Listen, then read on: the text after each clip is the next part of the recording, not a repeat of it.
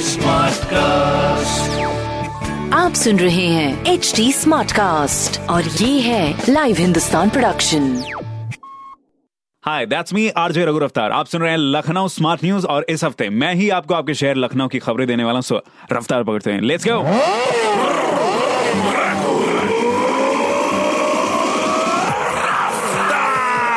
पहली खबर आपके लिए, लखनऊ में यूनिवर्सिटीज के एडमिशन शुरू हो चुके हैं। जो इन्फॉर्मेशन आई उसके हिसाब से ख्वाजा मोहिद्दीन चिश्ती भाषा विश्वविद्यालय में फ़र्स्ट कम फ़र्स्ट सर्व के बेसिस पर एडमिशन लिया जाएगा। एंड वहीं पर लखनऊ विश्वविद्यालय सहित बाबा साहब भीमराव अंबेडकर केंद्रीय विश्वविद्यालय और डॉक्टर शकुंतला मिश्रा राष्ट्रीय पुनर्वास विद्यालय में भी आवेदन शुरू हो चुके हैं। तो जो भी एडमिशन लेना चाहते हैं, रफ्तार पकड़े। दूसरी खबर हाउस टैक्स में दस प्रतिशत छूट की सुविधा इकतीस जुलाई को खत्म हो जाएगी। इसके बाद दिसंबर तक सिर्फ़ पाँच प्रतिशत की छूट ही मिलेगी।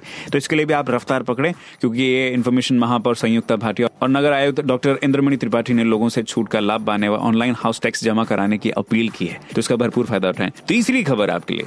दो दिवसीय मुंशी प्रेमचंद लमही महोत्सव 2020 का आयोजन 30 जुलाई से ऑनलाइन होगा। संस्कृति विभाग के सांस्कृतिक केंद्र वाराणसी की ओर से आयोजित महोत्सव का उद्घाटन संस्कृति मंत्री डॉक्टर नीलकंठ तिवारी करेंगे। और जो भी इस महोत्सव में शामिल कॉम्पिटिशन में पार्ट लेना चाहता है तो वो 28 जुलाई तक अपना ऑनलाइन रजिस्ट्रेशन करवा दे। और बाकी ऐसी खबरों के लिए पढ़िए हिंदुस्तान अखबार। कोई सवाल हो तो ज़रूर पूछेगा on Facebook Instagram and Twitter हमारा हैंडल है एट रेट एच टी और ऐसे ही पॉडकास्ट सुनने के लिए log on to W W W dot S T आप सुन रहे हैं एच डी स्मार्ट कास्ट और ये था live Hindustan production smart cast